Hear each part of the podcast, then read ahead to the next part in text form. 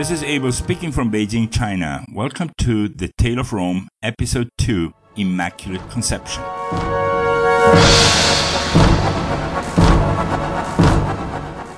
Last week we saw how Aeneas managed to escape Troy and how he finally settled on the western coast of Italy. And we saw how his son came to found a city named Alba Longa. Today we will see how his grandchildren prepare the stage for us so that we get to see how Rome was founded.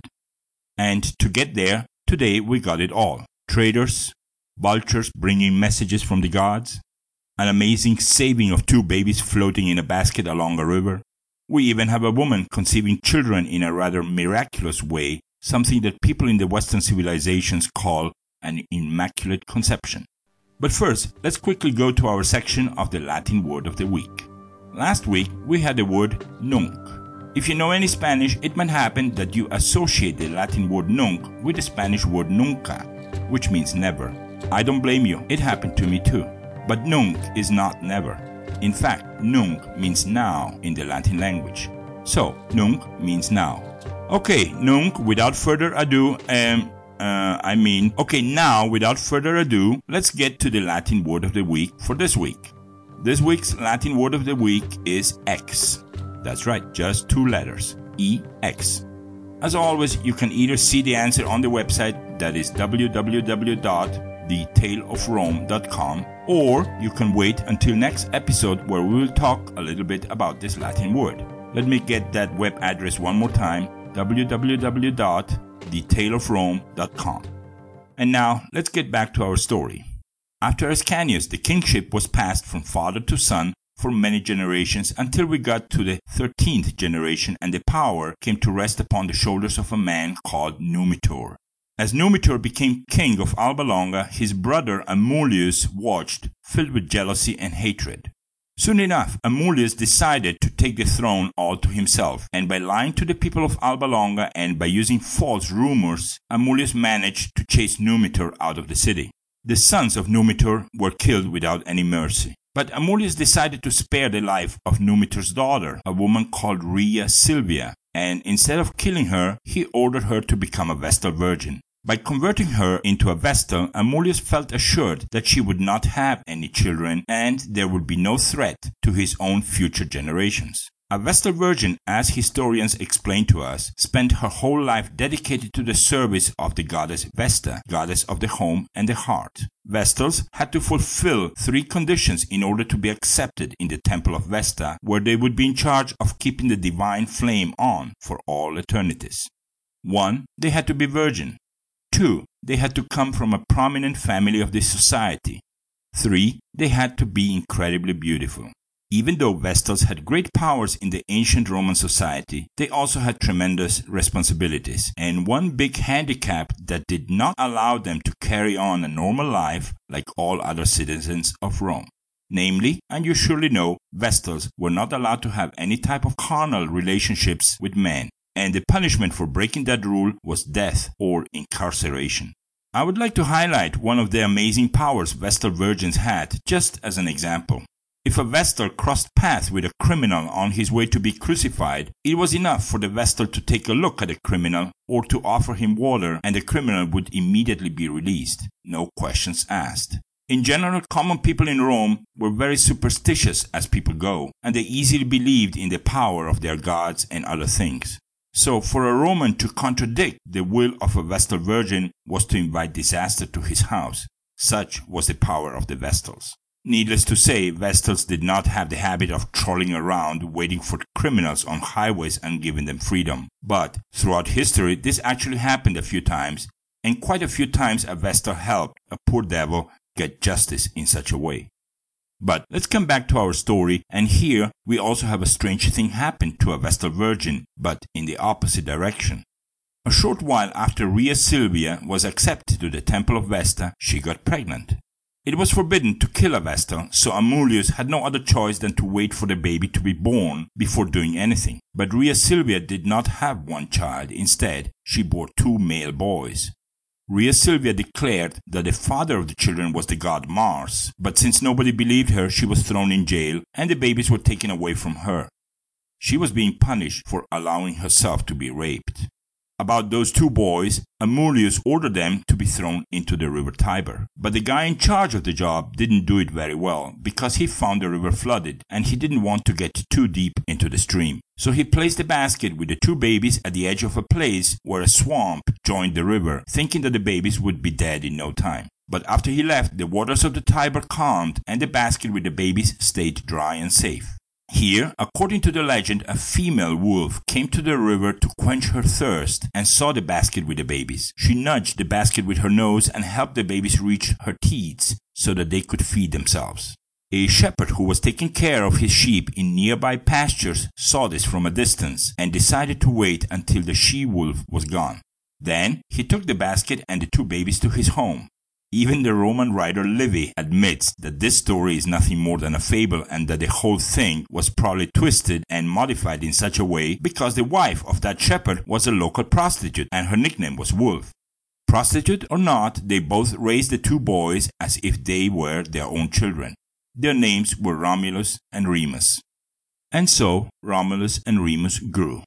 Apparently, the two boys loved to do mischief in their area, and their favorite pastime was to steal the booty of some local brigands who usually attacked people traveling along the roads of the nearby hills. Every time the thieves would leave their camp to go to steal, the boys would enter their camp and steal their booty.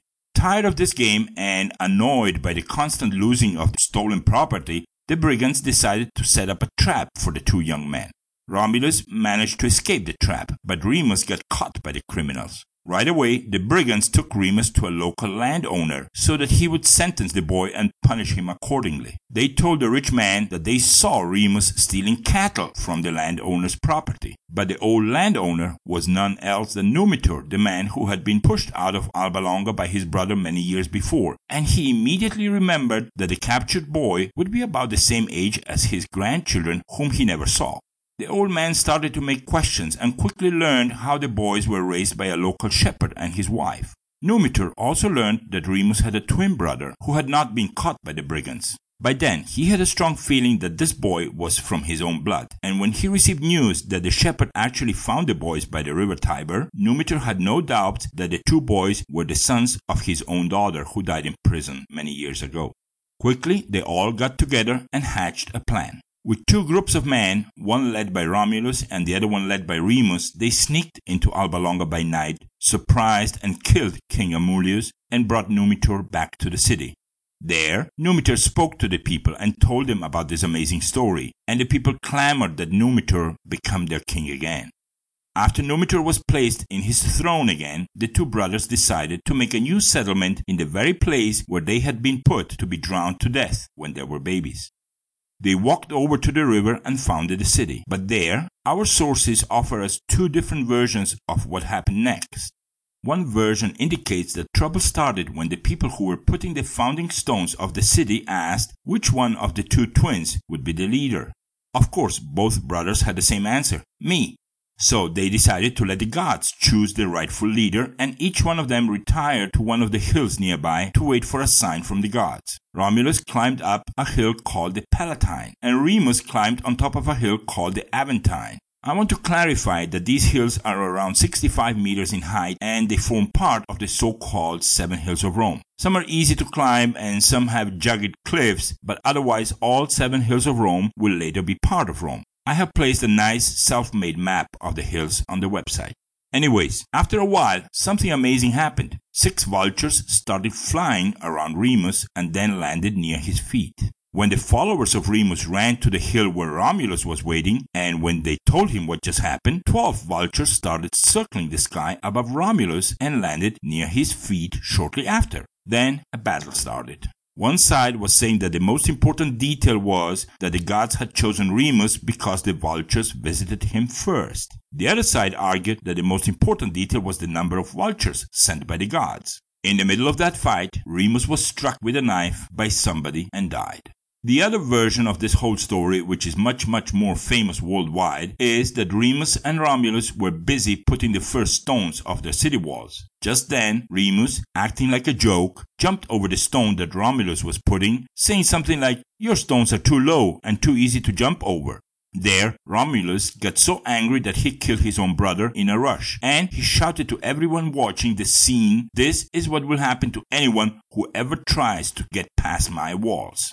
And so, Romulus got the power. The city was named after him, and he became its first king. The city of Rome was founded on April the 21st of the year 753 before Christ. Did all this really happen like that? Heck no. I don't believe this not even for a minute. But hold on. The one thing we do know that around the year 386 BC, Rome was sacked by the Gauls. Those Gauls came from the north, the north of Italy. Those invaders who destroyed and burned a good portion of the city also burned all the books and papers Rome had at that time about the founding of Rome and about many other things. In other words, we lost a great deal of the true story of the early beginnings of Rome because of that sacking. But the evidence brought to us by archaeologists and other scientists do confirm a few facts about this whole story. Scientists found real settlements on the shores of the river Tiber, and those settlements date from just about that same time, the 8th century BC. This means that at least the writers who later wrote this amazing story about Romulus and Remus didn't really lie about the time when all this happened. And there is real evidence that there were fights going on between the Latins and the Etruscans in this area, and that the river Tiber became the border between the two civilizations. So here we have another match, historically and ethnically speaking. I don't believe even for one single minute that the place where Rome was built was because it was the place where the two babies were sent to die. To me, there is three other reasons. One, that spot was a really good place to cross the river. Two, the nearby rounded hills allowed for a good natural defense in case of attacks.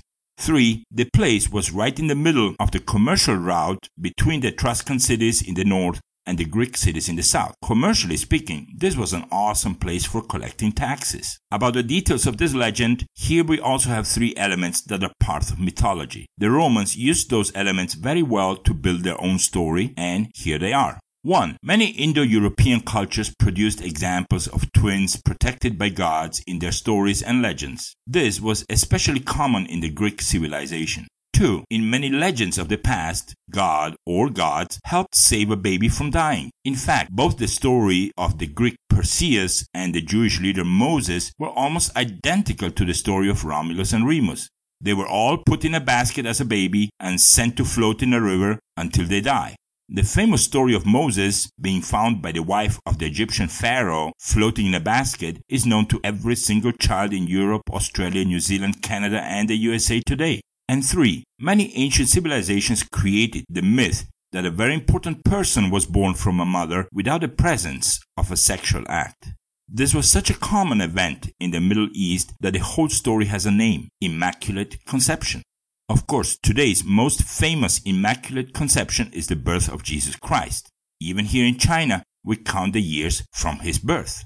So, why would the Romans do all that? The main purpose was to create a relationship between their city and Greece.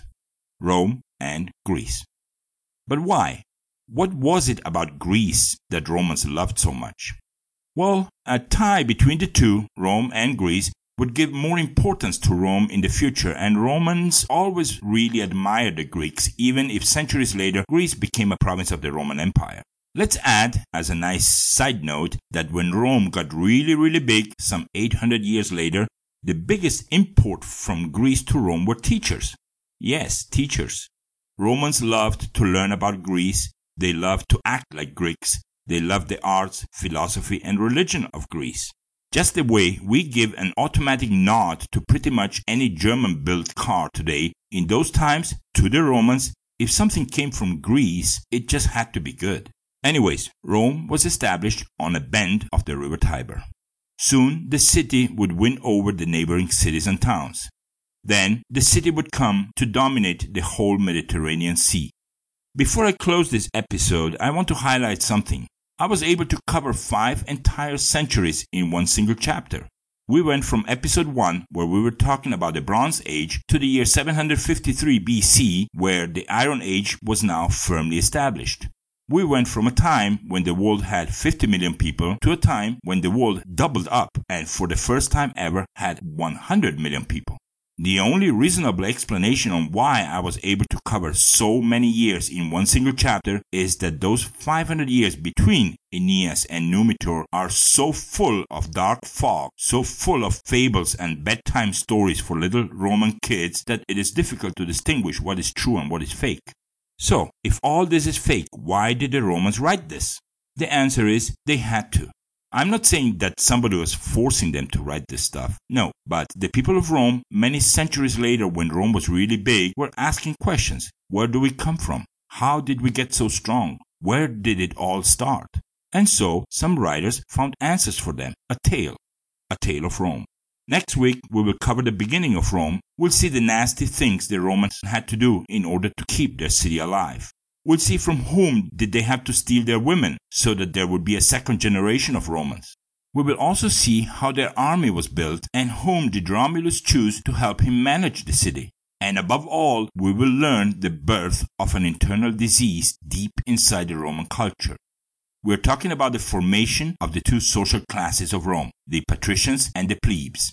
The fight between these two classes would last for well over a thousand years, and it would become reason number 319 on why Rome ultimately fell. Well, maybe it was reason number 266, whatever. Insert your own favorite number here. Thank you for listening, and until next week.